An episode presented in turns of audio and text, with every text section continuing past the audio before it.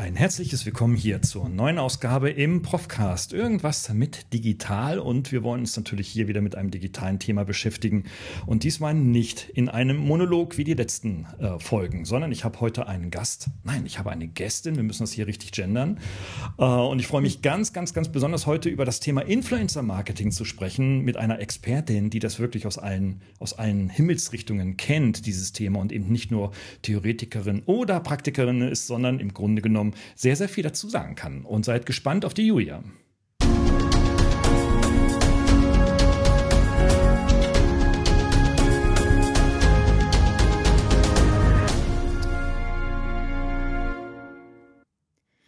Ja, liebe Julia, ähm, herzlich willkommen hier im Podcast Irgendwas mit Digital. Schön, dass du da bist.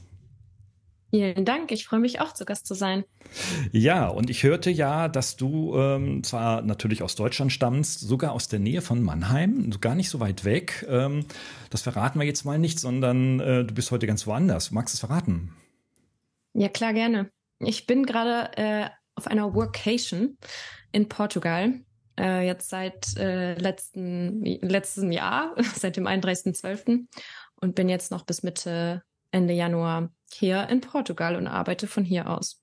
Eine Workation nennt man das heutzutage. Okay, das ist wahrscheinlich ja. so das Lebens- und Arbeitskonzept der, der, der, der jungen Menschen, äh, wahrscheinlich, oder der jüngeren Menschen, irgendwo so, die da so im mittleren Alter so herum, herumschwirren. Funktioniert das eigentlich einfach mal Interesse halber? Ne? Funktioniert das überhaupt? Also äh, Freizeit am Strand liegen äh, oder was auch immer zu machen und dann auch noch zu arbeiten? Also arbeitest, arbeitest du mehr oder hast du mehr Freizeit? Wie machst du das? Ich habe das schon extrem getrennt für mich, damit es funktioniert. ähm, also ich kenne auch andere, die, die eine ähm, extreme Zeitverschiebung haben und jetzt in Ländern sind wie Thailand, da kann man sich es nochmal anders einteilen.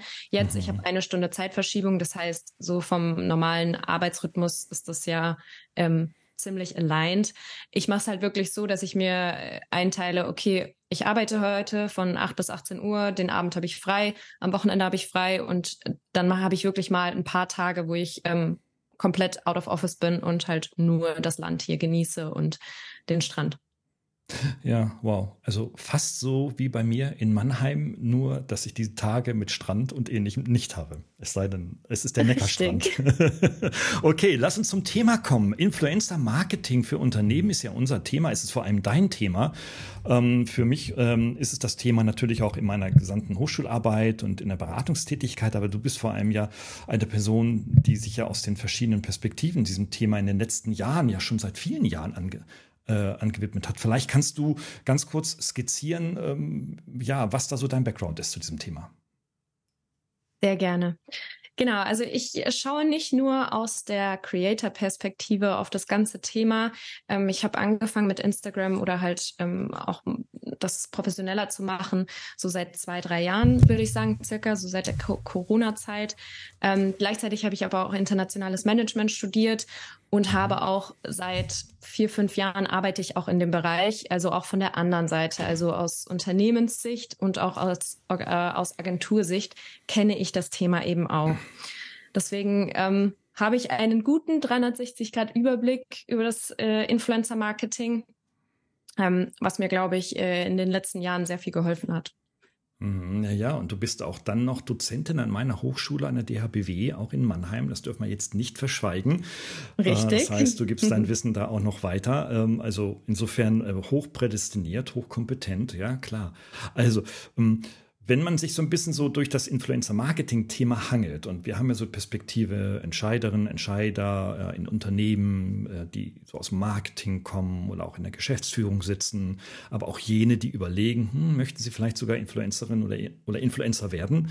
Ähm, das ist ja schon ein sehr, sehr komplexes Thema. Ne? Und ähm, als ich jetzt im Komplett, ja in 23, genau im letzten Jahr muss man schon sagen, denn im Sommer bei der OMR 23 war, also der Online Marketing Rockstars in Hamburg.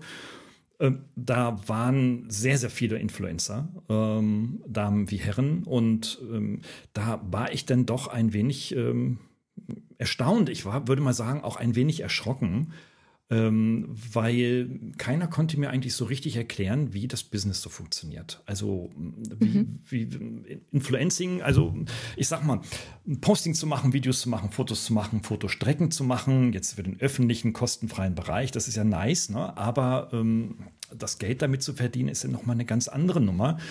Und, und, und alle erzählen davon, ja, sie haben dann irgendwie so, was weiß ich, 100 oder 400k äh, Follower oder manche sogar international im Millionenbereich unterwegs.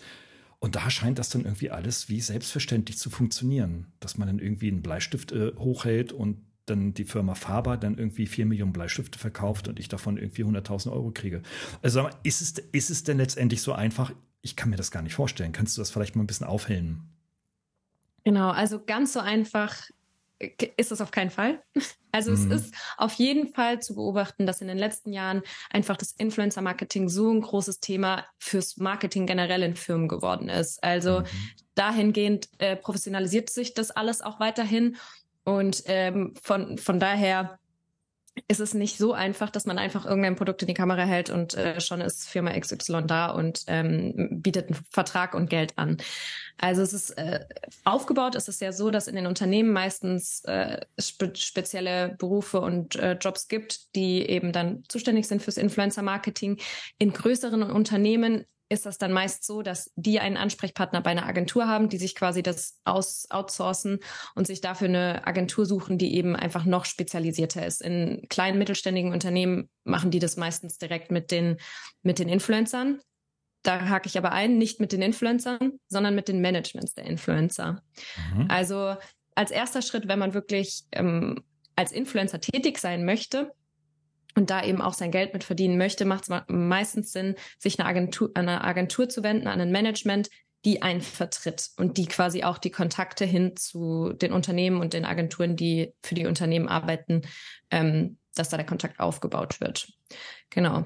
Aber auch das ist dann nicht so einfach, weil auch da braucht man dann als Influencer eben das perfekte Match. Also die perfekte Target Group und die Nische, die das Produkt ja auch ähm, braucht, um, um verkauft zu werden. Mhm. Das heißt also, das ist nicht für jeder Mann oder jeder Frau etwas. Ne? Also ähm, da könnte ich weiß nicht, könnte ich jetzt meinen Kumpel, der irgendwie so Ende 40 ist, äh, nicht unbedingt in die Agentur schicken, nach dem Motto: hier, geh mal zu der Agentur, die macht den Fame für dich und dann verdienst du damit auch noch Geld, oder? Ähm, das dann... würde ich nicht sagen. Ah. Das, da kann ich, nein, da kann ich äh, direkt äh, etwas entgegenhalten. Wenn dein äh, Freund, der über 40 ist, äh, jetzt starten möchte, dann sehe ich da überhaupt gar kein Problem, solange da eine Nische da ist, solange da etwas da ist, er ein Produkt, er jetzt zum Beispiel ein extrem guten Style hat. Ähm, kannst gerne mal nach der Folge dir äh, JD anschauen. Vielleicht kennst du den auch auf TikTok. Der macht mit seinem Enkel ganz viel Content. Mhm. Und der ist, äh, ich glaube, 77. Ähm, und sein Enkel steckt ihn eben in richtig stylische Outfits. Und die, die, die können sich vor Kooperationen quasi nicht mehr retten. Also das funktioniert auch. Wenn man die richtige Nische findet, dann kann das schon funktionieren, meiner, meiner Meinung nach. Okay, aber du musst dann schon ähm, auch so, so, einen gewissen, ähm, so einen gewissen Fame-Bedarf auch haben. Also du, das Streben nach Ruben ist da schon auch eine Triebfeder, oder? Also nicht nach dem Ruben jetzt als Promi A durch die Gegend zu laufen, sondern das muss man schon mögen. Also schon eine gewisse Extrovertiert, Extrovertiertheit mitbringen und sich zeigen wollen und können und immer auch mal wieder müssen, weil das ja dann auch eine Regelmäßigkeit bedarf, oder? Definitiv. Also ich, ich glaube, es gibt auch Influencer, die quasi nicht sich selbst zeigen, sondern vielleicht Dinge, die sie erschaffen. Es gibt ja auch welche, die im Painting-Bereich was machen oder ähm, in der Kunst. Da muss man ja jetzt nicht unbedingt der extrovertierte Typ für sein, aber generell muss man schon danach streben, wachsen zu wollen, Reichweite zu haben. Ja, also das, das äh, sollte schon drin sein, weil eben für diese Reichweite wird auch bezahlt. Mhm, okay, okay. Also wenn wir über meinen Freund reden, dann reden wir auch über mich. Eigentlich habe ich mich selbst gemeint, das aufzulösen. wir haben es im Vorgespräch ja auch schon ein bisschen skizziert. Ne? Ähm, ja. Ich bin, ich bin ja bekanntermaßen sehr, sehr großer Musikfan, mache sehr viel Musik selber und verspiele mehrere Instrumente und so weiter. Und ich bin jetzt im Kino gewesen, kurz vor Weihnachten, nämlich am 22. Dezember kam ein Film, ein Dokumentationsfilm in die Kinos über die Band, äh, Band, hm, über das Projekt Milli Vanilli. Mhm. Kennst, kennst du Milli Vanilli? Das war noch, glaube ich, vor Ich habe den Trailer auch gesehen. Ich kenne ah, okay. Milli Vanilli auch. Ähm, ich habe aber leider nicht den Film gesehen. Aha, okay, also für alle Musikfans muss man einfach rein, weil es einfach mit unfassbar tollen Schauspielern, ähm, also die zwei Jungs, die die Milli Vanilli dann ähm, spielen, wirklich unfassbar tolle Schauspieler, dann die Story dokumentarisch erzählen, so in Spielform, Spielfilm, Doku-Style, ne, so Netflix-mäßig. Und, ähm, und die beiden, das war, was war köstlich, ich habe da ein bisschen hinterher recherchiert im Nachgang. Und ähm, die beiden sind insbesondere deswegen mit der Musik, die ihnen ja angediegen wurde, so, deswegen so erfolgreich in so kurzer Zeit geworden, insbesondere wegen ihres Styles. Denn ja. Denn wenn man sich mal Original anschaut, ähm, wie die dann äh, vor dem Projekt aussahen, waren das einfach ganz normale Menschen mit kurzen, lockigen Haaren, die zwar in der P1 in München dann rumgelaufen sind, im Club öfter mal, aber ähm, insofern schon natürlich so ein bisschen in der, in der Community drin waren, aber im Grunde genommen normal aussahen. Aber die haben dann Folgendes gemacht, die haben gesagt, okay, wenn ich Fame haben will, wenn ich im Fernsehen, wenn ich bei MTV richtig durchschlagen will, also als Influencer für meine Musik gelten will, dann kommt es vor allem auf die, auf die Haare an. und dann sind die, dann haben die sich einfach lange Rasterlocken äh, einflechten lassen und ab und beide sagen, beide sagen, ab dem Zeitpunkt ist es total abgegangen. Da sind die Verkaufszahlen nach oben gegangen. Da haben wir die Einladung nach Amerika zu MTV bekommen. Da sind wir bei Wetten das in Deutschland aufgetreten und so weiter. Mit die langen Haare, die waren das Durchschlagen. Also, was können wir daraus ableiten? Braucht man lange Haare? Ist Aussehen schon wichtig, wenn du Style des 77-Jährigen da ansprichst?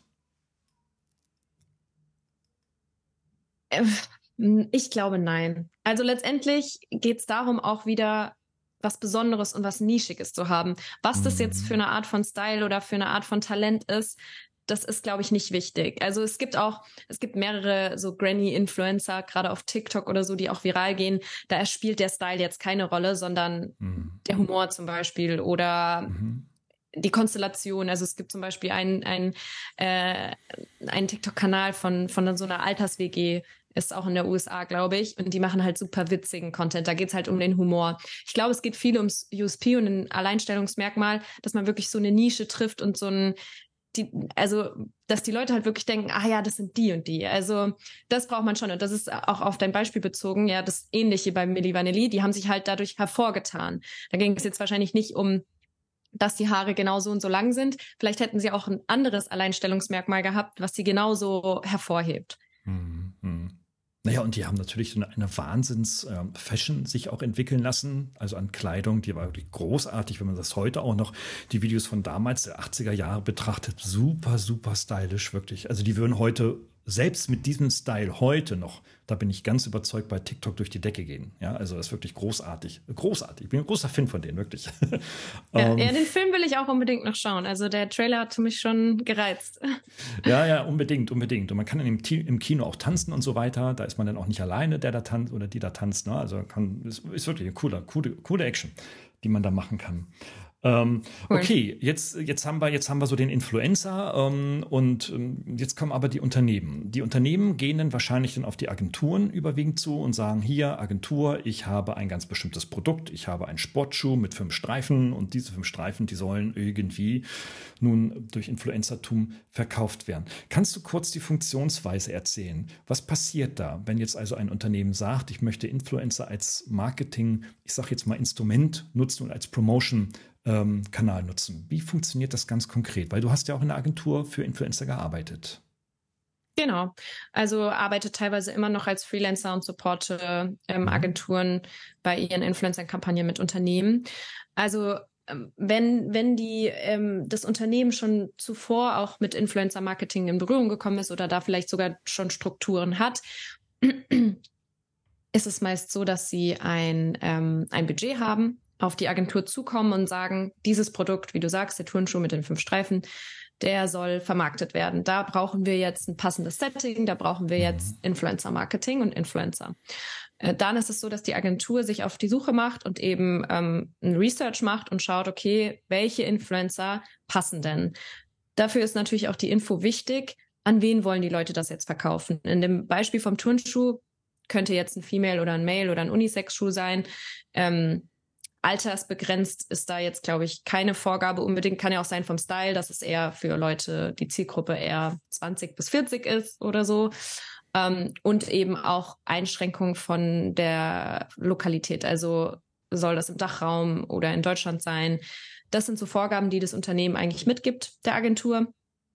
So, das ist unsere Zielgruppe. An die Leute wollen wir es auch verkaufen. Und mhm. wichtig ist eben dann bei der Research auch zu schauen, okay, äh, erreichen wir diese, diese Zielgruppe mit dem Influencer? Das ist dann das ganz Wichtige. Genau, und dann wird, wird, werden Influencer vorgestellt, das Unternehmen ähm, approved oder eben nicht oder hat eben noch Feedback. Und dann geht es darum, mit diesen Influencern dann Kampagnen aufzustellen.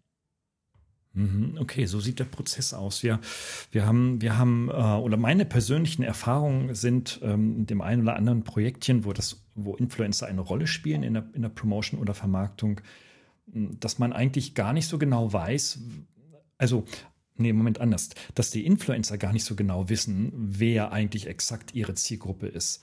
Denn der, der, der klassische Marketer, sag ich mal, der jetzt irgendwie so Ü40 ist, der kommt so mit demografischem Datengedöns und sowas an. Das weiß man natürlich. Klar, wenn ich 15 bin und bin Influencerin und habe 15-jährige junge Leute, dann weiß ich, okay, ne, so in welchem Alter und welchem Geschlecht die sich bewegen nach den Insights des jeweiligen Kanals. Aber eigentlich wissen sie es nicht.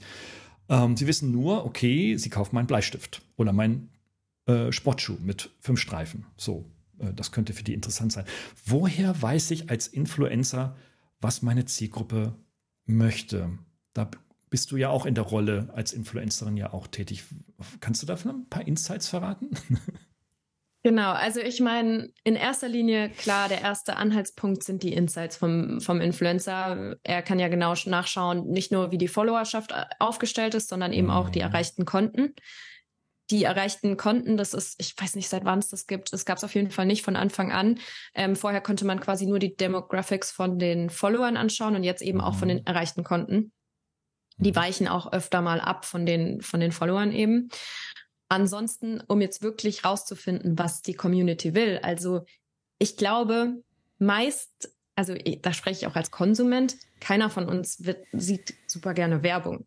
Also ich meine, ich glaube, mhm. dass äh, keiner von uns sagt, ja, cool, schon wieder eine Werbung, da freue ich mich aber. Das ist das, was ich sehen will.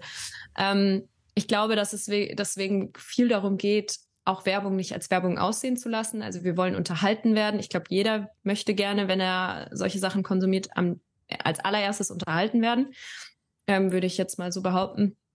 Und ähm, wenn es jetzt um konkrete Interessen und sowas geht, gibt es wirklich, um da spezifischer reinzuschauen, was die Community will, wirklich eigentlich nur die Möglichkeiten, das über Fragesticker, über Umfragen, über solche Tools zu lösen, die es ja bei Instagram gibt. Ähm, oder halt wirklich sich selber anzuschauen, okay, was sagen die Kommentare? Kann ich darauf, kann ich da irgendwie ein Fazit draus ziehen, was meine Community sich mehr wünscht. Mhm. Ähm, du bist ja auch Podcasterin, ne? Mit deinem äh, mhm. Mann macht ihr ja auch gemeinsam den Podcast. Ich glaube, Ehe Plus heißt der, ist das richtig? Genau, ja. Ehe, Ehe Plus. Unbedingt, Leute, da müsst ihr unbedingt reinhauen. Ist jetzt, hören, ist mhm. natürlich jetzt kein digitales Thema, aber vielleicht, aber auf jeden Fall ein digitaler Kanal, also Ehe Plus, unbedingt anhören.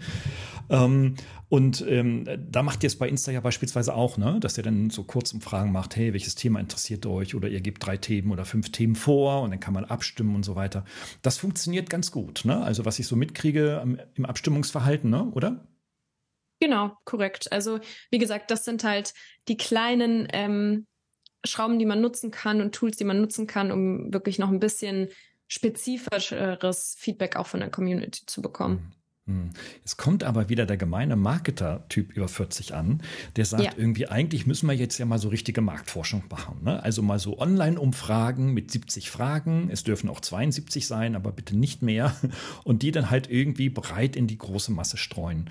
Ähm, und dann wundern sie sich, dass sie eigentlich nur einen Response von 1% bekommen. Also muss der Marketingmensch eigentlich umsteigen? Also muss er eigentlich zu Kurzumfragen in äh, Instagram aktiv werden oder welche Erfahrungen machst du da? Oder kann man das beides matchen? Oder sind tatsächlich Marfo-Umfragen, ergeben die ein anderes Bild als Instagram-Umfragen? Oder wie würdest du das einordnen? Also ich glaube wirklich, dass langfristig ein Switch mehr zu den Kanälen und zu solchen Kurzumfragen mhm. ähm, notwendig oder beziehungsweise vorteilhaft wäre. Mhm. Ähm, ich beobachte das auch extrem bei, bei Meta und bei TikTok auch. Die machen das als, als Plattform ja selber auch schon. Also wirklich solche kurze, bei TikTok ist das, wenn man scrollt, kommt ja ganz oft, ähm, wie hat dir das Video gefallen? Von der Art her war es für mhm. dich äh, lehrreich, war es unterhaltsam, ähm, hat es dir nicht gefallen? Wenn ja, warum? Also, aber wirklich halt nur eine Slide mit zweimal Häkchen setzen und dann geht's weiter. Also wirklich sehr, sehr kurz, aber ich glaube dadurch, also ich beobachte es bei mir selber, dass ich das meistens mache. Also mhm. ich, ich bestimme dadurch ja auch meinen Algorithmus, bilde ich mir zumindest ein und hoffe dann natürlich, dass ich auch Sachen nur noch angezeigt bekomme, die mir mehr gefallen. Aber mhm. ja, also ich würde jetzt zum Beispiel nicht, wenn TikTok mir sagt, ah, hier ist ein Link für eine Umfrage, und äh, der dauert auch nur zehn Minuten. Ich glaube nicht, dass ich da extern, also auf den Klick, Link klicken würde und extern da so eine, eine, eine lange Marktforschung ausfüllen würde. Mhm. Eine Umfrage. Weiß mhm. nicht, kannst du ja auch vielleicht für dich beantworten, wie, wie du das handhaben würdest. Ja, ne, ich habe keinen Bock auf lange Umfragen. Also ich ja. glaube, wie 99,3 Prozent der gesamtberuflichen Bevölkerung wahrscheinlich ebenso wenig Richtig. Lust auf lange Umfragen hat. Ne? Ähm, ja klar, und ähm, natürlich ähm, es ist viel einfacher, ähm, einfach mal mit dem Finger dann auf Ja oder Nein zu löschen oder auf ein Thema abzustimmen oder ähnliches. Ne?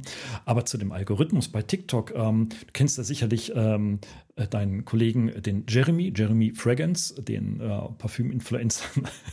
Ja. ich, ich, also ich kenne, ich habe ihn persönlich kennengelernt letztes Jahr in Hamburg. Ähm, er ist tats tatsächlich so durchgeknallt, wenn auch mit einer kleinen ernsthaften Seite.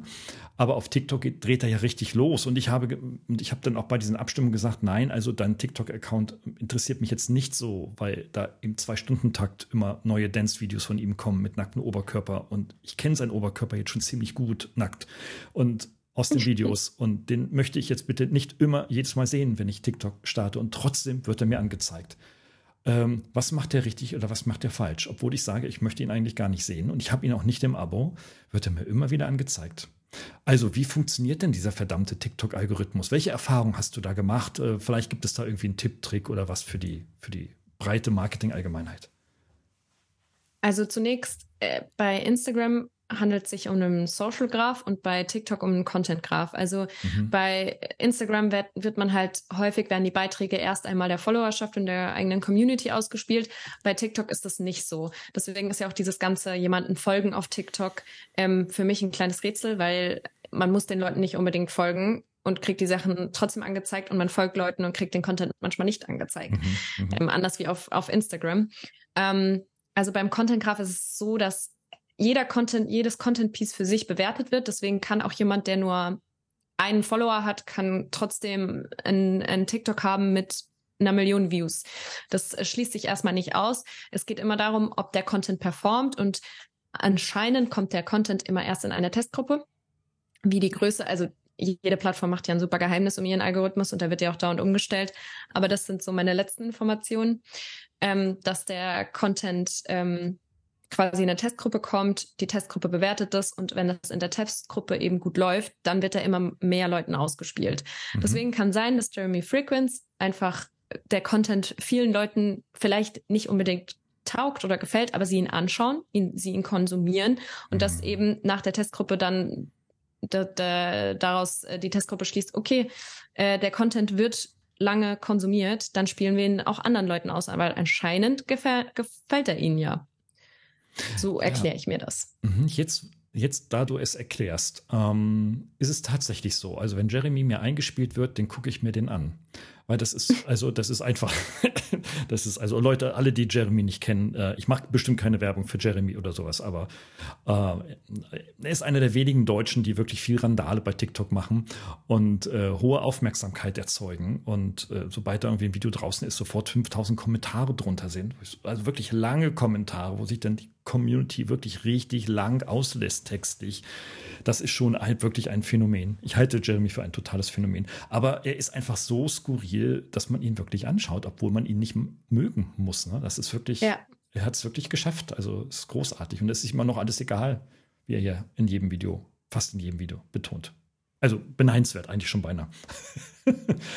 ja, ja. Su ja, super. Aber Jeremy ist ja etwas passiert. Ähm, der wurde ja, ich glaube, wo war es in Nordamerika oder so? Was hat er denn irgendwie ein paar Sachen gemacht, ein paar Videos gemacht und ist denn da irgendwie in eine seltsame politische rechte Ecke ähm, irgendwie abge oh, Also mir wird da zum Beispiel gar nicht ausgespielt. Ich weiß nicht, ja. wann ich das letzte Mal was von ihm gesehen habe. Deswegen ja. date mich gerne ab, was da ich habe es auch nur in den allgemeinen Medien tatsächlich gelesen, ähm, gar nicht bei TikTok selber. Mhm. Und ähm, ähm, er hat wohl, er macht ja immer so Street-Interviews, ne? Also wo er dann irgendwelche Leute schnuppert an irgendwelchen Leuten herum und ähm, äh, er rät denn das Parfüm, was der oder diejenige dann, dann trägt. Ja. was ich ja durchaus, durchaus lustig finde. Ähm, und ähm, er ist dann aber wohl in, in einem seiner Street-Interviews dann irgendwie in eine politische Debatte hat er sich wohl eingelassen, wohl auch mit politisch interessierten und engagierten Leuten und hat dort ähm, ähm, die ein oder andere rechte Position eingenommen, die man jetzt aus einer deutschen Brille als eine rechte Position wahrnehmen kann. Ähm, es wird darüber geschrieben, ich habe es nicht selber gesehen, dass es wohl auch durchaus AfD nah sein sollte. Okay. Äh, was natürlich in Deutschland sicherlich dann, äh, das hat so zu einem riesen Alarm geführt und dann sind auch gleich Werbeträger, haben die Verträge zurückgegeben, haben gesagt, nee, das wollen wir jetzt nicht mehr und jetzt ist endgültig Schluss. Ne? Also Aldi Nord hat damit angefangen und weitere dann auch. Ähm, was Jeremy dazu geäußert, äh, aber wohl gebracht hat, dass er sagte, das ist mir eigentlich auch ziemlich egal, ob ihr mit mir einen Vertrag habt oder nicht. Ne? Also dann mache ich es halt eben nicht mehr, mache ich halt was anderes. Also man muss schon, ich glaube, so als Influencer auch ein gesundes Selbstbewusstsein haben, um dann so reagieren zu können. Also ich finde das schon, schon erstaunlich. Ne? Ähm, also auch das kann passieren. Inwieweit ist dann der Influencer tatsächlich in einem Abhängigkeitsverhältnis? Also gibt es denn einen Vertrag zwischen dem Influencer und der Firma, also einem Aldi Nord oder einem Rewe oder einem Laden mit fünf Streifen? Wie läuft das ab? Oder läuft das alles über die Agentur ab? Wer achtet auf die Rechte, auf die Einhaltung der Leistungen? Wer beeinflusst hier eigentlich wen? Kannst du das vielleicht mal ja. so aus der Praxis ein bisschen skizzieren? Klar. Also teilweise, es kommt wieder darauf an, ob Konzern, großes Unternehmen, mittelständig und, oder klein, ähm, wer letztendlich den Vertrag schließt. Also es geht sowohl, dass die Agentur, die beauftragt ist vom Kunden, dass die den Vertrag mit einem Influencer schließt oder die Brand oder das Unternehmen direkt mit dem Influencer. Aber es ist also heute Common Sense, dass das vertraglich alles geregelt ist. Mhm. Einfach damit es ist, es ist ein Leistungsaustausch, es wird was eingebucht, es wird eine Dienstleistung gebucht, das, ähm, den Content vom Influencer. Ähm, und von daher gibt's wie, wie sonst auch, ähm, gibt da auf jeden Fall einen Vertrag, der auch solche Dinge regelt. Gerade auch Verstöße ähm, oder Nichteinhaltungen. Ähm, das wird alles vertraglich geregelt, ja. Mhm. Okay, das läuft dann über die Agentur tatsächlich. Wenn ich jetzt ein Marketingleiter wäre oder ich suchte für ein Projekt einen Influencer oder eine Influencerin, ähm, worauf muss ich denn da jetzt achten? Also ist die Followerschaft, also die Höhe der Follower das Entscheidende oder, ähm, oder ist das Produkt oder, oder die Branche entscheidend, also Beauty, Sporty, mh, hm, Travel und ähnliches oder sowas? Worauf muss ich da also grundsätzlich achten? Grundsätzlich, also am wichtigsten ist, ist, es kommt nicht unbedingt auf die Größe der Followerschaft an. Also mhm. selbst jemand, also die Hero, also eingeteilt ist es in Hero. Hero sind für mich ab einer Million Follower. Makros sind für mich 100.000 bis eine Million und Mikro ist für mich alles unter 100.000. Da hat jeder mhm. auch seine andere Einteilung. Also es gibt auch Einteilungen, die äh, Mikro zum Beispiel nur unter 10 sehen. Für mich sind das Nano. Ähm, es kommt nicht unbedingt darauf an, sondern auch, wie engagiert die Followerschaft ist. Also eine große Kennzahl, die wichtig ist im Influencer-Marketing, ist die Engagement Rate. Also selbst wenn jemand 100.000 Follower hat, aber nur 500 Likes aufs Foto, was nicht im Verhältnis steht, dann ist die Engagement Rate relativ gering. Also das ist auf jeden Fall eine KPI und ein Faktor, auf den man achten sollte. Sonst bringt einem die Reichweite ja auch nichts, wenn die Leute gar nicht erreicht werden, tatsächlich. Mhm. mhm. Genau das und eben, dass die richtige Zielgruppe erfasst wird. Also, dass man nicht denkt, ach ja, ach, ein großer Name. Ich sag jetzt mal eine Caro Dauer mit ihren vier, ich weiß nicht, was sie hat, zwischen zwei und fünf Millionen irgendwas. Ah, ein großer Name, das reicht ja schon, das passt ja. Wenn das Produkt aber eins ist, was überhaupt nicht zu ihrer Mode, zu ihrem Mode, Lifestyle und sonst was passt, dann wird man das dadurch auch nicht verkaufen und dann wird auch da keine Brand Loyalty auftauchen, weil es da nicht authentisch ist. Also es muss ein Produkt sein, was authentisch zum, zum Influencer passt und womit auch die Zielgruppe der Käu potenziellen Käufer erreicht wird, wenn Abverkäufer das Ziel ist. Hm, hm. Ja. Hm. Ist das denn eigentlich ähm, tatsächlich nur für diese Branchen ein Thema? Ähm, also für Beauty, für, für Klamotten, äh, für vielleicht Travel-Geschichten und so weiter? Oder haben eigentlich alle Branchen eine, eine Chance, ähm, einen Influencer äh, in das Marketing zu involvieren, zu integrieren? Denn ich nehme so wahr, dass es vor allem für, von Großkonzernen im B2B-Bereich gerade in diesen Branchen offenbar ein großes Thema geworden ist in den letzten Jahren. Also kann ein Mittelständler, Industrie nahe Stuttgart, 270 Mitarbeiter, Automobilzulieferer, hat der, braucht der einen Influencer? Also ich glaube, tendenziell macht es eigentlich für alle. Also ich beobachte das auch, dass eigentlich alle Branchen sich dahin orientieren. Ähm, bei einem kleinen, mittelständigen Unternehmen kommt es halt auch mit auf die Budgets an. Also ich mhm. glaube, für ein kleines und mittelständiges Unternehmen macht es vielleicht Sinn, ähm, lokale, also jetzt gerade wenn du so einen lokalen Betrieb nennst, ich weiß nicht, ob das Influencer-Marketing äh, notwendig ist. Wenn man einen Mangel hat an der Kundschaft, oder sich auch verjüngen will, was das angeht, dann vielleicht schon. Da kann man dann halt mit kleinerem Budget eben auch arbeiten und ähm, lokale Influencer auf ähm, Mikroebene nehmen. Ähm, also von dem Aspekt her gesehen, in irgendeiner Art und Weise, glaube ich, macht es für, kann es für jeden Sinn machen. Weil der mhm. Wandel dahin einfach passiert. Hm, okay, interessant. Ähm, und ist das auch, also ich nehme es wahr, dass es im B2C vor allem, also Business-to-Consumer-Bereich, äh, natürlich ein großes Thema ist. Da sieht man sehr viel die meisten Best Practices und so weiter und die meisten Aktivitäten. Aber ist es auch im B2B hilfreich? Also wenn jetzt ein Unternehmen Maschinen an ein anderes Unternehmen verkauft weltweit oder so, ja, so Typen wie wir jetzt von der Hochschule, ne, wo wir ähm, ja auch mit Unternehmen äh, Kooperation angehen. Das ist ja auch ein klassisches B2B oder wenn ich jetzt Unternehmen berate, das ist auch B2B. Ähm, wie, wie würdest du das einordnen? Ähm, Generell sehe ich es schon mehr im B2C-Bereich yeah. und weniger im B2B. Ähm, Wenn es jetzt um konkrete Leistungen, äh, Dienstleistungen geht, die jetzt vielleicht auch als B2B gelten können, wie jetzt beratende Funktionen oder so, könnte ich mir das schon vorstellen. Generell glaube ich aber eher, dass B2B vielleicht mehr Erfolg auf, auf Plattformen wie LinkedIn oder sowas hat. Also ich mm. sehe auf Instagram und TikTok vorrangig B2C. Mm, wenn du so LinkedIn ansprichst, da kann man, glaube ich, Zing so ein bisschen ausklammern. Das ist dann nicht mehr so, so aktuell in Deutschland, aber LinkedIn sicherlich ein sehr prosperierendes Netzwerk nach wie vor. Dann ähm, spricht man da auch von Personal Influencern, also so gerade so CEOs, ähm, große bekannte internationale Namen aus der, aus der Digitalbranche beispielsweise werden da immer sehr, sehr gut gehypt mit irgendwie ähm, zig Millionen äh, Followern und, äh, und auch viel und, und einer hohen Engagementrate. Ist das auch so ein Thema für Einzelpersonen tatsächlich? Also nicht nur für Unternehmen, sondern auch für Einzelpersonen? Und muss man dafür ein CEO sein und muss man dafür ein Multimilliardär sein und Elektroautos bauen beispielsweise?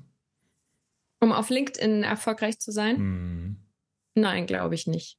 Glaube ich nicht. Also ähm, da gibt es ja genug Leute, die, die, die sich sehr gut, die keine CEOs von großen Unternehmen sind und sich sehr gut vermarkten und da ähm, großes Wachstum aufweisen. Also das glaube ich hm. nicht. Oder was denkst du?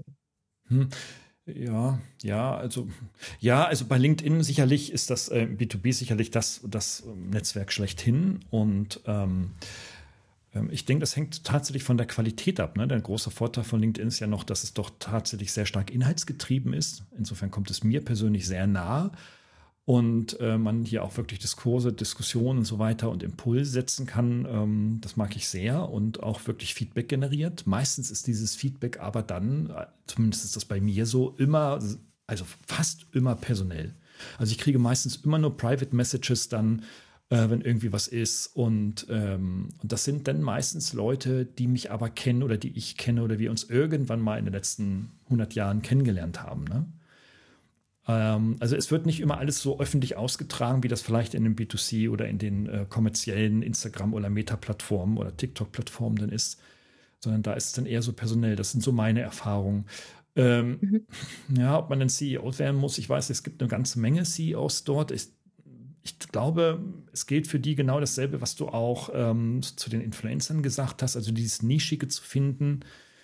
Ja. Mm, und ähm, ich weiß nicht, da komme ich vielleicht noch so aus einer Welt, wo ich, ähm, wenn ich Geschäftsführer oder CEO bin, vor allem dann erstmal Geschäftsführer bin und nicht irgendwie ein ähm, Wackeldackel irgendwo im, Internet oder ähnliches.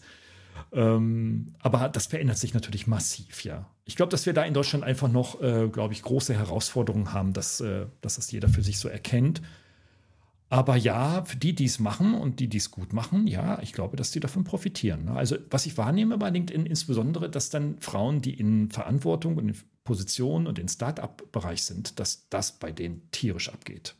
Ja. Mhm. Wenn ich an die Vanessa Pauden kenne, denke beispielsweise oder an andere, ähm, also da merke ich schon, boah, Wahnsinn. Da frage ich mich manchmal tatsächlich, sind denn auch die Follower, die da in sehr, sehr kurzer Zeit hochgezogen werden, von irgendwie 2000 auf, auf 200.000 innerhalb von vier Monaten, geht das da mit rechten Dingen zu? Also, was ist so deine Wahrnehmung? Ähm, ist das so oder wird da auch nach wie vor gefaked, wie das schon immer war? Also ich glaube, vor ein paar Jahren war das noch extremer mit, den, mhm. mit dem Follower-Kauf. Also jetzt gerade auf Instagram, ähm, da, da habe ich die meisten Erfahrungswerte.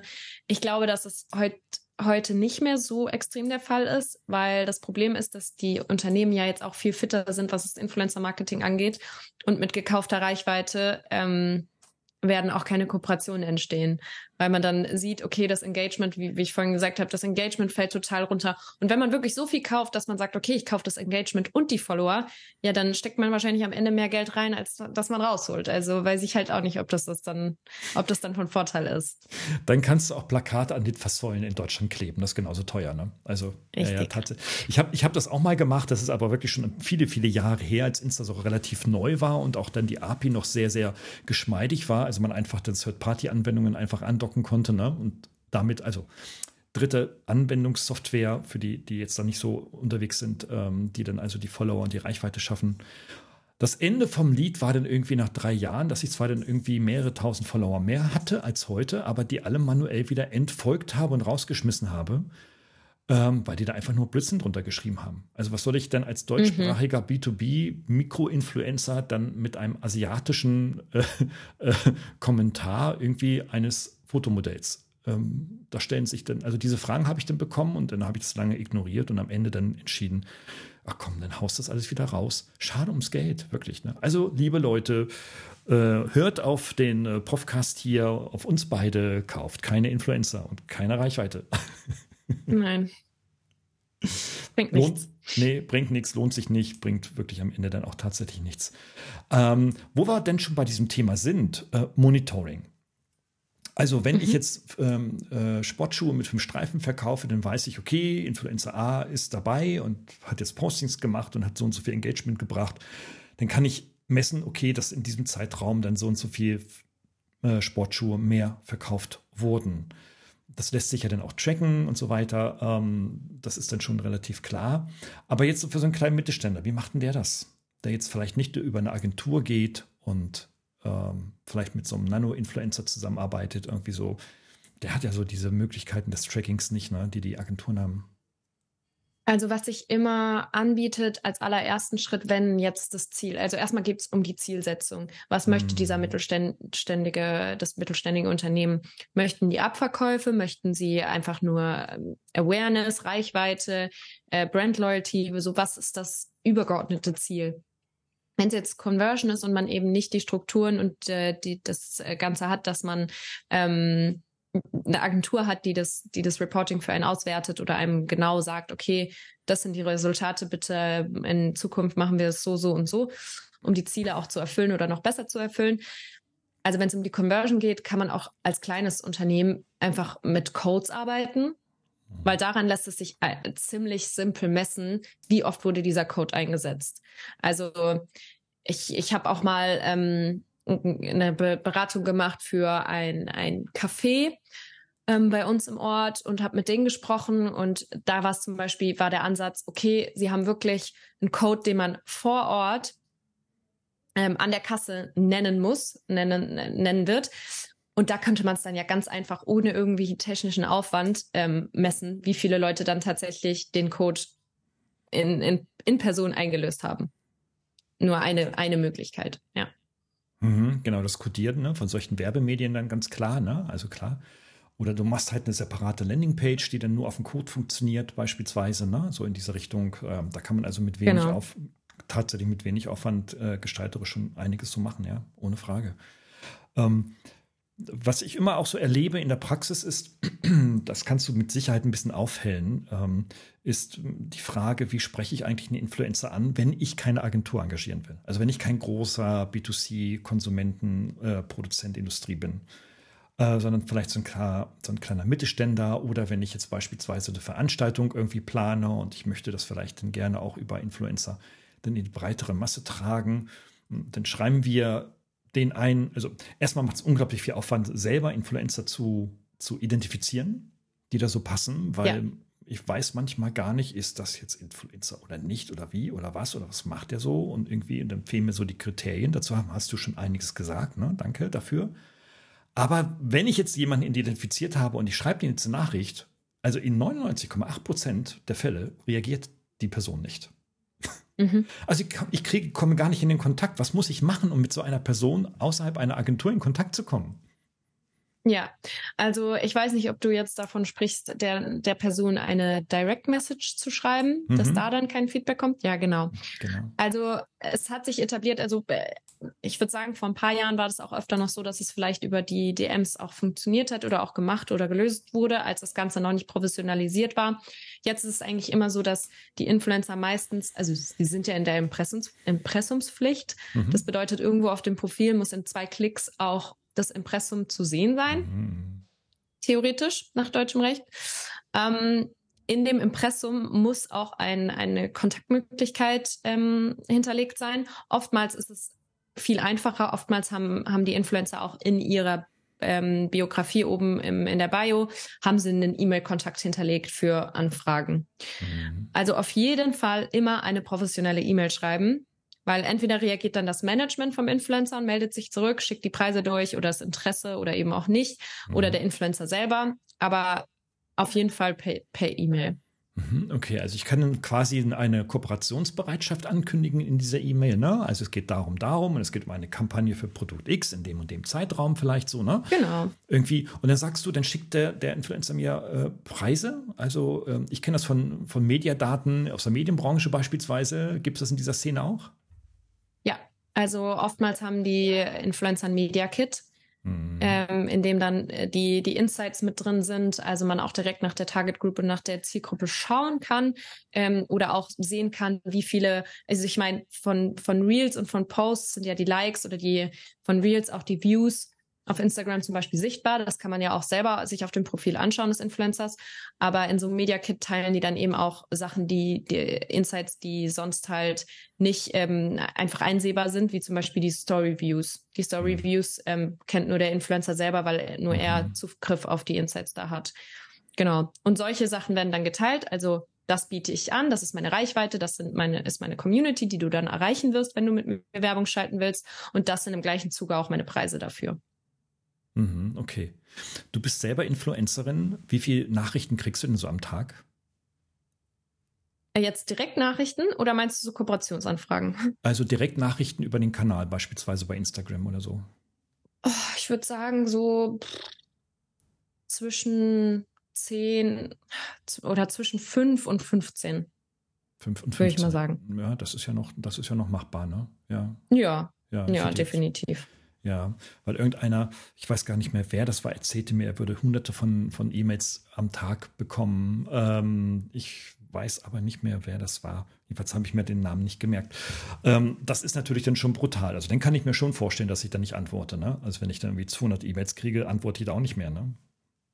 Ja, aber also das Ding ist, wenn die, je größer und je professioneller der Influencer ist, desto eher kommt auf jeden Fall eine Antwort. Also gerade jetzt die letzten Kampagnen, die ich gemacht habe, Manchmal dauert das auch ein bisschen, aber wenn ein Management mhm. dahinter steckt, dann werden die Nachrichten eigentlich fast immer beantwortet, mhm. wenn es ein professionelles Management ist. Mhm. Lass uns mal ganz kurz noch über Geld reden. Also was muss so ein mhm. Unternehmen beispielsweise ähm, im deutschsprachigen Bereich, jetzt sagen wir vielleicht bei einer Bundesrepublik Deutschland, ähm, für eine Influencer-Kampagne bezahlen? Nehmen wir mal vielleicht einen Fall, dass ähm, er irgendwie eine neue App entwickelt hat, Ah, App ist jetzt digital natürlich, ja. Hm, hm. Vielleicht irgendwie ein Konsumgut, einen neuen Joghurt hat, ne? Und dann diesen neuen Joghurt dann irgendwie in eine bestimmte junge oder wie auch immer ähm, demografisch beschriebene Zielgruppe denn äh, promoten möchte. Und so eine Kampagne soll irgendwie über drei Monate laufen. Ähm, was muss er dafür bezahlen? ungefähr. Also bei einem, sage ich vielleicht normalen, vielleicht Makro-Influencer. In Deutschland haben wir nicht so, die ganz fetten haben wir ja da noch nicht so häufig. Ähm, wo muss man sich da so einordnen? Was sind da so deine Erfahrungen? Also da braucht es noch mehr, ein paar mehr Rahmenbedingungen, um das, um das irgendwie mhm. eingrenzen zu können. Also wir können ja mal einfach, also ein Asset, weil es geht ja auch darum, wie viele Assets möchte man einkaufen, braucht man noch die Buyouts dafür, also braucht man die Nutzungsrechte, ähm, mhm. ähm, äh, wie, wie sieht es aus? Also es gibt mehrere Rahmenbedingungen, um den Preis zu bestimmen. Ähm, man, es, es macht auch jedes Unternehmen anders, also an was sie das messen. Also oftmals gibt der Influencer eben selbst seinen, seinen Preis rein. Ähm, es orientiert sich auch oft am CPM, den es für Instagram gibt. Aber je nach Unternehmen, welches Budget sie vor, zur Verfügung haben und je nach Influencer, wie sie ihre Preise werten, kann das extrem unterschiedlich ausfallen. Also ich hatte letztens den Fall bei einem Influencer, wo ich ganz klar gesagt habe, ja, aber schaut euch doch mal den CPM und die Reichweite an, die ihr habt. Also da, mhm. da können wir nicht mehr bezahlen. Und dann war es so, dann war das Feedback, ja doch, ähm, wir rufen diesen Preis aber auf, weil die Person auch ähm, jetzt nicht nur die Social Media Kanäle da Reichweite hat, sondern generell als Person öffentlichen Lebens ähm, gilt und einen anderen, dieser Wert äh, schlägt sich auch im Preis halt wieder. Mhm. Also da macht jeder so sein eigenes Süppchen. Wenn wir jetzt ein Asset bei einem Makro-Influencer, sagen wir jetzt mal 500.000 Follower, ähm, okay, ist schon ziemlich hochgegriffen, aber ja, nehmen wir das mal. Ähm, für ein Reel würde ich mal an, würde ich mal denken, so um die zwischen 8 und 12k. Okay, also für ein, sag ich mal, drei Minuten Video. Bei nee, nee, kein drei Minuten Video. Äh, schon ein, eher so 45 bis 60 Sekunden. Okay, also nicht so lang. Okay, also für so einen unter 60 Sekünder äh, bei Instagram ähm, in der Community von 500.000 so um die irgendwie so um die 10k, so rauf runter. Ja. Echt? Wahnsinn. Okay. Mhm. Gut, also liebe Unternehmer und Entscheider. Also Aber wie gesagt, es könnte, also es ist, es ist wirklich je nach, dann kommt es noch auf die Season auch drauf an. Also kann ja. auch sein, dass während dem Black Friday der Preis doppelt so hoch ist. Ja, das ist klar. Das kann schon passieren. Ja, das denke ich mir auch, ne? Klar, also klar. Wenn ja. die Nachfrage extrem ist oder der, der Markt sich dann halt im Haifischbecken dann tummelt und ähm, sich beißt, dann wird es natürlich genau. teurer. Dann wird es teurer, ja klar. Hm, okay. Ja, das ist ja schon eine Nummer. Und ähm, das kriegt dann auch der Influencer, ne? Also ähm, der kriegt dann seine 10k beispielsweise und darf sich freuen und spielt dann dafür ein Video aus. Genau. Klar, er muss es versteuern, aber ja, na, ja, das ist, hilf, das ist hilfreich. Ja, ja ich, ich glaube, das ist eine, eine Falle, in der, in die viele Influencer vor ein paar Jahren noch getappt sind, weil es sieht ja erstmal schön aus, aber Ganz so schön ist es am Ende nicht, wenn dann die Steuernachzahlung kommt. Ja, ja, es gibt bei ARD eine Doku von einer äh, mhm. Influencerin. Also die haben eine ganze Serie, die ARD-Mediathek äh, spielt gerade eine ganze Serie von äh, Influencern äh, aus und äh, beleuchtet dieses Thema auch absolut empfehlenswert. Wer also wirklich neu so in dieses Thema hineingeht und da auch wirklich nochmal mehr wissen will und auch gerne Serie guckt, abends vorm Schlafengehen, dem sei das empfohlen. Und da berichtet eine Influencerin, dass sie doch im Tag, äh, nicht am Tag, im Jahr ähm, so um eine Million Euro Umsatz macht äh, mit diversen Aktivitäten. Und äh, das berichtet sie da so ganz offen und auch ganz frei. Auf jeden Fall ein Haufen Kohle. Und ähm, da habe ich mich dann so gefragt, wird die das jemals versteuern? Ne? Also ich habe mir schon überlegt, ob ich da mal eine E-Mail schreibe ähm, und sie mal so auf die Steuerlast mal, weil die ist dann nicht, nicht verheiratet solo, hat also den Höchststeuersatz denn in Deutschland. Also da gibt die die Hälfte davon ab. Ne?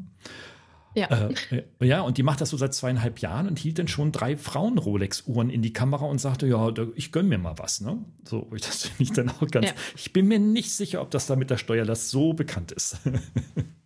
Und ihr Freund managt sie ich glaube, es also wird immer, ich glaube, es wird immer bekannter, weil es gibt ja mehrere. Also ich habe auch schon mal, ähm, ich weiß aber nicht, leider nicht mehr auf welchem Kanal, wo ich das gesehen habe, ähm, dass wirklich Leute dadurch äh, Influencer auch abgestürzt sind oder mhm. äh, mhm. in die Insolvenz ge gekommen sind mhm. dadurch. Mhm weil das am Anfang eben noch nicht so, man merkt ja auch, auch was das Recht angeht, es, es werden ja, es kommen ja auch immer mehr neue Gesetze einfach aus, mhm. aus daraus resultieren, dass es die Sachen vorher nicht gab und dass die jetzt halt aber interessant sind. Also ist ja genau, ähm, ich weiß nicht, ob du den Fall mitgekriegt hast von, äh, von Kamuschka.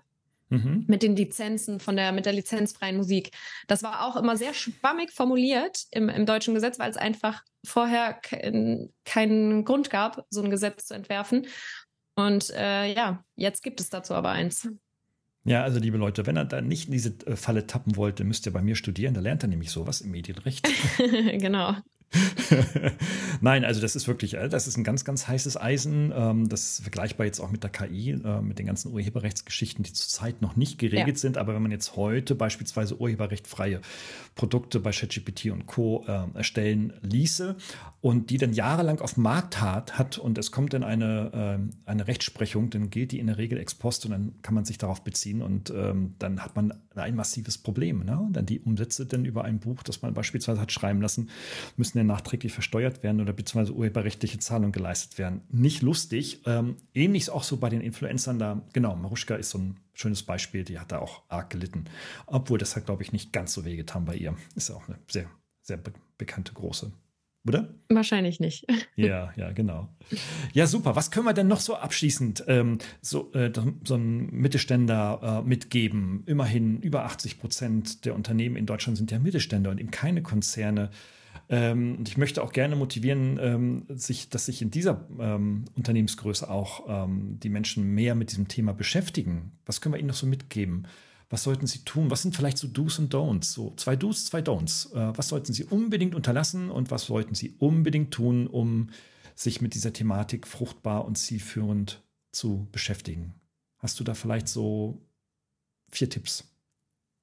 Ja, also zu den Do's es ist auf jeden Fall wichtig, sich mit dem Thema, also sich da Ressourcen Zeit zu nehmen und mhm. wirklich ein Ziel zu definieren. Was möchte ich mit dem Influencer-Marketing? Nicht nur, ich möchte irgendeinen, irgendjemanden, der eine große Reichweite hat, der jetzt von meinem Produkt redet, weil letztendlich wird das nicht unbedingt zum Ziel führen, außer man definiert genau das als Ziel. Aber auf jeden Fall, also das erste, sich damit zu beschäftigen und Ziele zu definieren. Was möchte ich damit genau erreichen?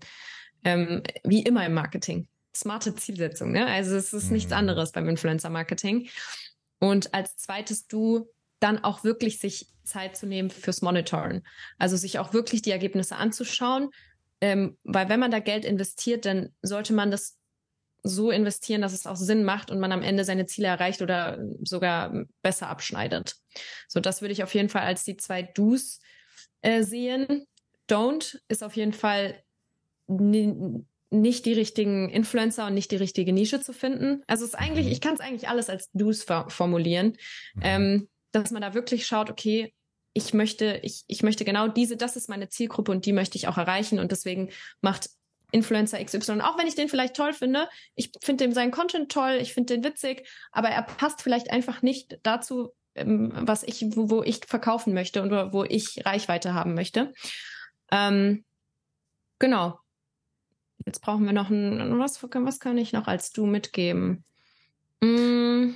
Ich glaube, sich auch mit dem Thema ähm, zu beschäftigen, vor allem dann auch, ähm, das sind ja auch häufig Generationsunterschiede. Ne? Also wenn man gerade jetzt so mit jüngeren Influencern zu tun hat oder Influencern zu tun hat, ähm, da, da, stoßen ja auch zwei Generationen aufeinander. Ne? Also so die neue und die alte Arbeitswelt. Also das alte Verständnis, wie Werbung zu funktionieren, das neue Verständnis, äh, was in den Kanälen äh, abgehen kann, oder?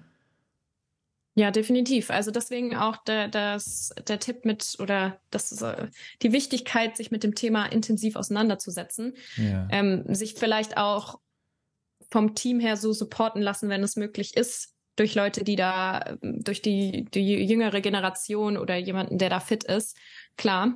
Mhm. Aber ich glaube, letztendlich kann man sich in das Thema auch gut einarbeiten und einlesen, wenn man das möchte. Und mhm. letztendlich ist, also wenn man gerade die Konzerne anschaut, merkt man ja auch extrem den Shift vom Marketingbudget. Der orientiert sich ja in die digitale Welt, der orientiert sich auch ins Influencer-Marketing. Mhm. Das heißt, ich glaube nicht, dass das ein vorübergehendes zwei Jahre zwei Jahresding ist und wir danach wieder auf die Zeitung umstellen. Also I don't think so. Deswegen. naja, das mit der Zeitung ist so ein eigenes Thema, ne? Klar, also, ähm, aber ohne Frage, ja. Also ich denke, dass die, dass die, gerade die sozialen Medien ähm, sind schon sehr, sehr prägend geworden in den letzten 20 Jahren. Das muss man einfach so sagen. Und sie haben fantastische Chancen für viele Menschen ähm, geboten. Auf der anderen Seite natürlich aber auch durchaus Risiken für die Konsumenten. Ne? Also wenn ich erlebe, wenn ich erstmal bei TikTok gestartet bin, wenn ich die App erstmal gestartet habe, dann komme ich da unter einer Dreiviertelstunde meistens nicht raus. Und ich habe mir ziemlich viel skurriles Zeugs angeguckt und vor allem dann in den Live-Sessions auch viele skurrile, also die skurrilsten Menschen, wo ich nicht wüsste, wo muss ich hingehen, um solche Menschen real zu treffen. Also ähm, mal jetzt ohne Beispiele zu nennen, da laufen schon echt, echt abgefahrene Leute rum. Ähm, aber auf der anderen Seite, hey Leute, wir wollen die multiple Gesellschaft haben, ja, wir reden alle von Toleranz und bla bla bla und so weiter. Also ich meine, also da passiert es ohne Frage. Und ich muss sagen, das ist dann auch immer mal wieder eine Herausforderung, wenn man da längere Zeit ähm, sich ähm, bewegt. Und das ist, glaube ich, auch so, also wenn ich einen Tipp geben mag, wirklich der Tipp, ähm, sich damit zu beschäftigen und dann eben auch mit den Jungen zu beschäftigen, wie sie dann halt so ticken und versuchen, Verständnis dafür zu gewinnen. Ne? Ja, vielleicht noch als, was mir jetzt noch als Tipp eingefallen ist, auch, also was ich jetzt gerade aus den letzten Monaten mitnehme, für mich mhm. selbst auch, also für, dass man von den Inhalten, dass man drauf schaut, dass es wirklich Content ist mit Mehrwert, dass da, dass das kreativer Content ist, der in, die, der in die eigene Nische und zum eigenen Content passt, der der Influencer, den der Influencer macht und das Unternehmen auch nicht zu viele Vorgaben geben sollten, was, wie der Content jetzt aussehen soll. Mhm. Weil wenn er schnell als Werbung, wenn man schnell realisiert, dass es sich um Werbung handelt, wird halt schneller auch weggeschalten. Ähm, das noch so als Tipp. Weil mhm. äh, da kann ich auch einen ganz konkreten Tipp geben, ähm, weil ich auf einer auf der Meta-Schulung in München hat ähm, Meta so eine School aufgemacht. Da war ich auch zu Gast und da wurden auch Vorträge von Meta gehalten direkt. Und da habe ich danach äh, eine Frage gestellt und zwar, weil viele Unternehmen unbedingt möchten, dass in den Stories Hashtags verlinkt werden. Mhm. Und dann habe ich den von Meta einfach mal gefragt, ja, was bringt das genau? Weil ich als Konsument habe ganz, ganz selten mal auf einen Hashtag geklickt, der in der Story war. Also generell auch unter den Beiträgen jetzt nicht so extrem, aber in der Story erst recht nicht. Und das ist vielen Unternehmen wichtig, um einen Kampagnen-Hashtag zu haben oder so. Mhm. Aber der von Meta hat auch gemeint, es bringt nichts. Ja. Okay. Also, und, und für mich als Konsument, also wenn ich auch als Konsument darauf schaue, auf den Content, entdecke, dass ich durch viele, viele Hashtags denke, oh, das ist Werbung. Ja weil äh, die, die sonstigen Content-Pieces vielleicht nicht so gestaltet sind beim Influencer. Und wenn auf einmal ganz viele Hashtags kommen, dann denke ich mir direkt, ah, Werbung, okay, ich, ich schalte weiter. So nach dem Motto, ich swipe weiter. Mhm. Ja, das als mhm. mal sehr, sehr spezifischen, aber ist mir noch eingefallen, wollte wollt ich noch platzieren. Mhm. Okay, super, super. Ähm, also das, das, Thema ist so, also wir haben das wirklich nur angerissen, habe ich das Gefühl. Ne? Also ähm, ja. wirklich da mal mit dem, mit dem Jet mal einfach mal so drüber geflogen, so im Kreis. Und ähm, wenn ich jetzt auf die Uhr gucke, sind wir jetzt schon bei knapp einer Stunde. Also, wir könnten glaube ich, noch weitere drei Stunden reden. ähm, vielleicht, wir führen es vielleicht fort. Also, Leute, gebt, gebt Feedback, ähm, leitet den äh, Podcast weiter ähm, an Menschen, die sich im Marketingagenturwesen, wo auch immer, dann beschäftigen. Äh, bringt das ein. Und ähm, es gibt in der Podcast-Welt nicht sehr viele, die so kompetent äh, und auch vor allem dann mit dem Erfahrungsschatz da so ähm, über dieses Thema zu berichten haben, wie die Julia jetzt hier in unserer Folge. Abschließend aber noch, Julia, ähm, jetzt bist du ähm, Frau. Ähm, in meiner Uni, du weißt es selber, laufen sehr viele junge Frauen herum, die im Bachelor Master irgendwas mit digital studieren, also digitale Medien konkret.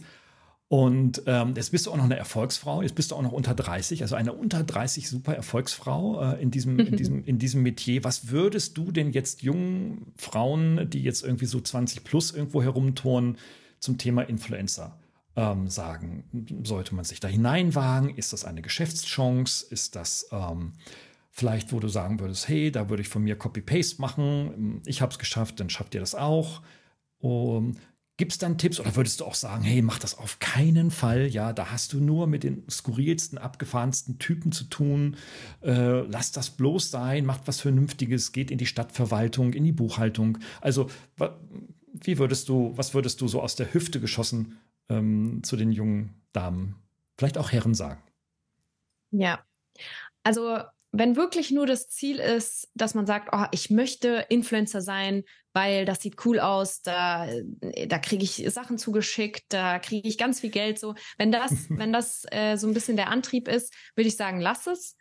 Ähm, es geht schon darum, Spaß daran zu haben, Content zu kreieren und auch wirklich ein USP, eine Nische zu haben, weil, wie du es vorhin gesagt hast, auf der OMR waren so viele Influencer und es gibt mhm. so, der Markt ist so groß geworden da muss man einfach was, irgendwas Besonderes haben oder irgendeine Nische haben, ähm, dass man da auch erfolgreich wird und dass man da davon leben kann und dass man da in dem Feld arbeiten kann. Ich glaube, wenn man Spaß daran hat, Content zu erstellen und das parallel irgendwie macht zu dem, zu dem Beruf, was man, was man, den man sonst lernt, glaube ich, macht das total Sinn. Und äh, so habe ich ja auch gestartet. Das würde ich auch mhm. weiterempfehlen. Das, das sollte man machen. Da, da auch für mich also das, das habe ich für mich persönlich so ähm, für mich festgelegt. Egal welche andere Berufung ich mache, wenn ich Lust habe, Content zu machen und dahinter stehe, was für einen Content ich mache, dann mache ich den auch. Mhm. Also auch das, ähm, weil wir leben nicht mehr in dem Zeitalter, in dem ähm, man keine Tattoos haben kann oder eben nicht auf Social Media präsent sein kann, meine Meinung. Mhm. Ähm, wenn man vertreten kann, was man postet und was man macht, finde ich das vollkommen in Ordnung. Ähm, Genau, also von daher Content erstellen, wenn man daran Spaß hat und wenn man ähm, das machen möchte, go for it, würde ich auf jeden Fall empfehlen. Trotzdem, also das ist auch nur mein Weg, aber ich bin für mich auch sehr froh, dass ich trotzdem studiert habe, dass ich gearbeitet habe, dass ich ähm, auch die Hintergründe kenne und auch noch was anderes habe, weil die Erfolgschancen als Influencer wirklich dann nur das zu machen und nur damit sein Geld zu verdienen, sind halt nicht besonders groß oder hoch und das ist auch nichts, meiner Meinung nach, was man für immer machen wird. Mm. Deswegen beide Wege zu verfolgen und dann zu schauen, was einem mehr Spaß macht, wo man mehr Erfolg hat, ist, glaube ich, nicht schlecht. Mm.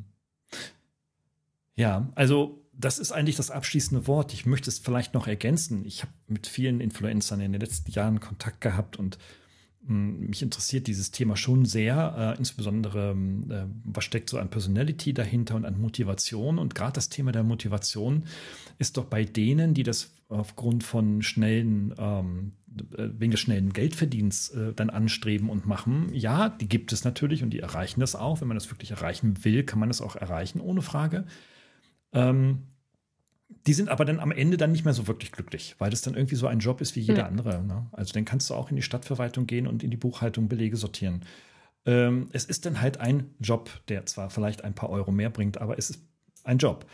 Ähm, ich, wenn ich so jung wäre, wenn ich jetzt so, weiß ich nicht, nochmal 16, 17 oder sowas wäre, äh, jetzt mit den Möglichkeiten von heute, ich würde es einfach ausprobieren. Ich würde einfach ja ich würde mich einfach ausprobieren. Ich würde das sogar so als Personality-Entwicklungsmaßnahme sehen. Ich würde sehen, okay, Mensch, also wo hast du denn größere Chancen, den ganzen Tag Videos von dir selber zu machen äh, und von dir selber zu lernen? Ähm, kriegst, wenn du Glück hast, sehr viel Feedback und so weiter. Also insofern ist das schon eine riesengroße Chance. Das heißt nicht, dass man dazu jeden motivieren muss. Es ist sicherlich nicht für jeden etwas, aber wer echt, wie du sagst, Bock drauf hat, ich glaube schon, sollte es einfach tun, ne? Definitiv, ja. ja. Natürlich alles in einem legalen Rahmen. Liebe Leute, kauft, verkauft keine Drogen und, äh, Natürlich. Äh, und macht keinen Hardcore. Ja, also insofern, also bitte alles im legalen Rahmen. Nicht, dass man uns da falsch versteht. okay, genau. super. Super, Julia. Ich danke dir recht herzlich ähm, für deine Zeit, für diese Stunde. Ähm, ich, ich danke nicht, dir. Ja, ich rede War sehr interessant. Ja, mhm. ich, ich hoffe, dass, dass, die, dass, die, äh, dass das Feedback und die Aufrufzahlen äh, uns dazu motivieren, das vorzutreiben. Ich glaube, da gibt es noch ganz, ganz viel zu besprechen. Ähm, wenn du dazu Bock hast, dann immer und herzlich gerne. Vielen Dank. Dann mhm. ganz liebe Grüße nach Portugal und ähm, ja, have a good time, gell? Dankeschön. Bis dann.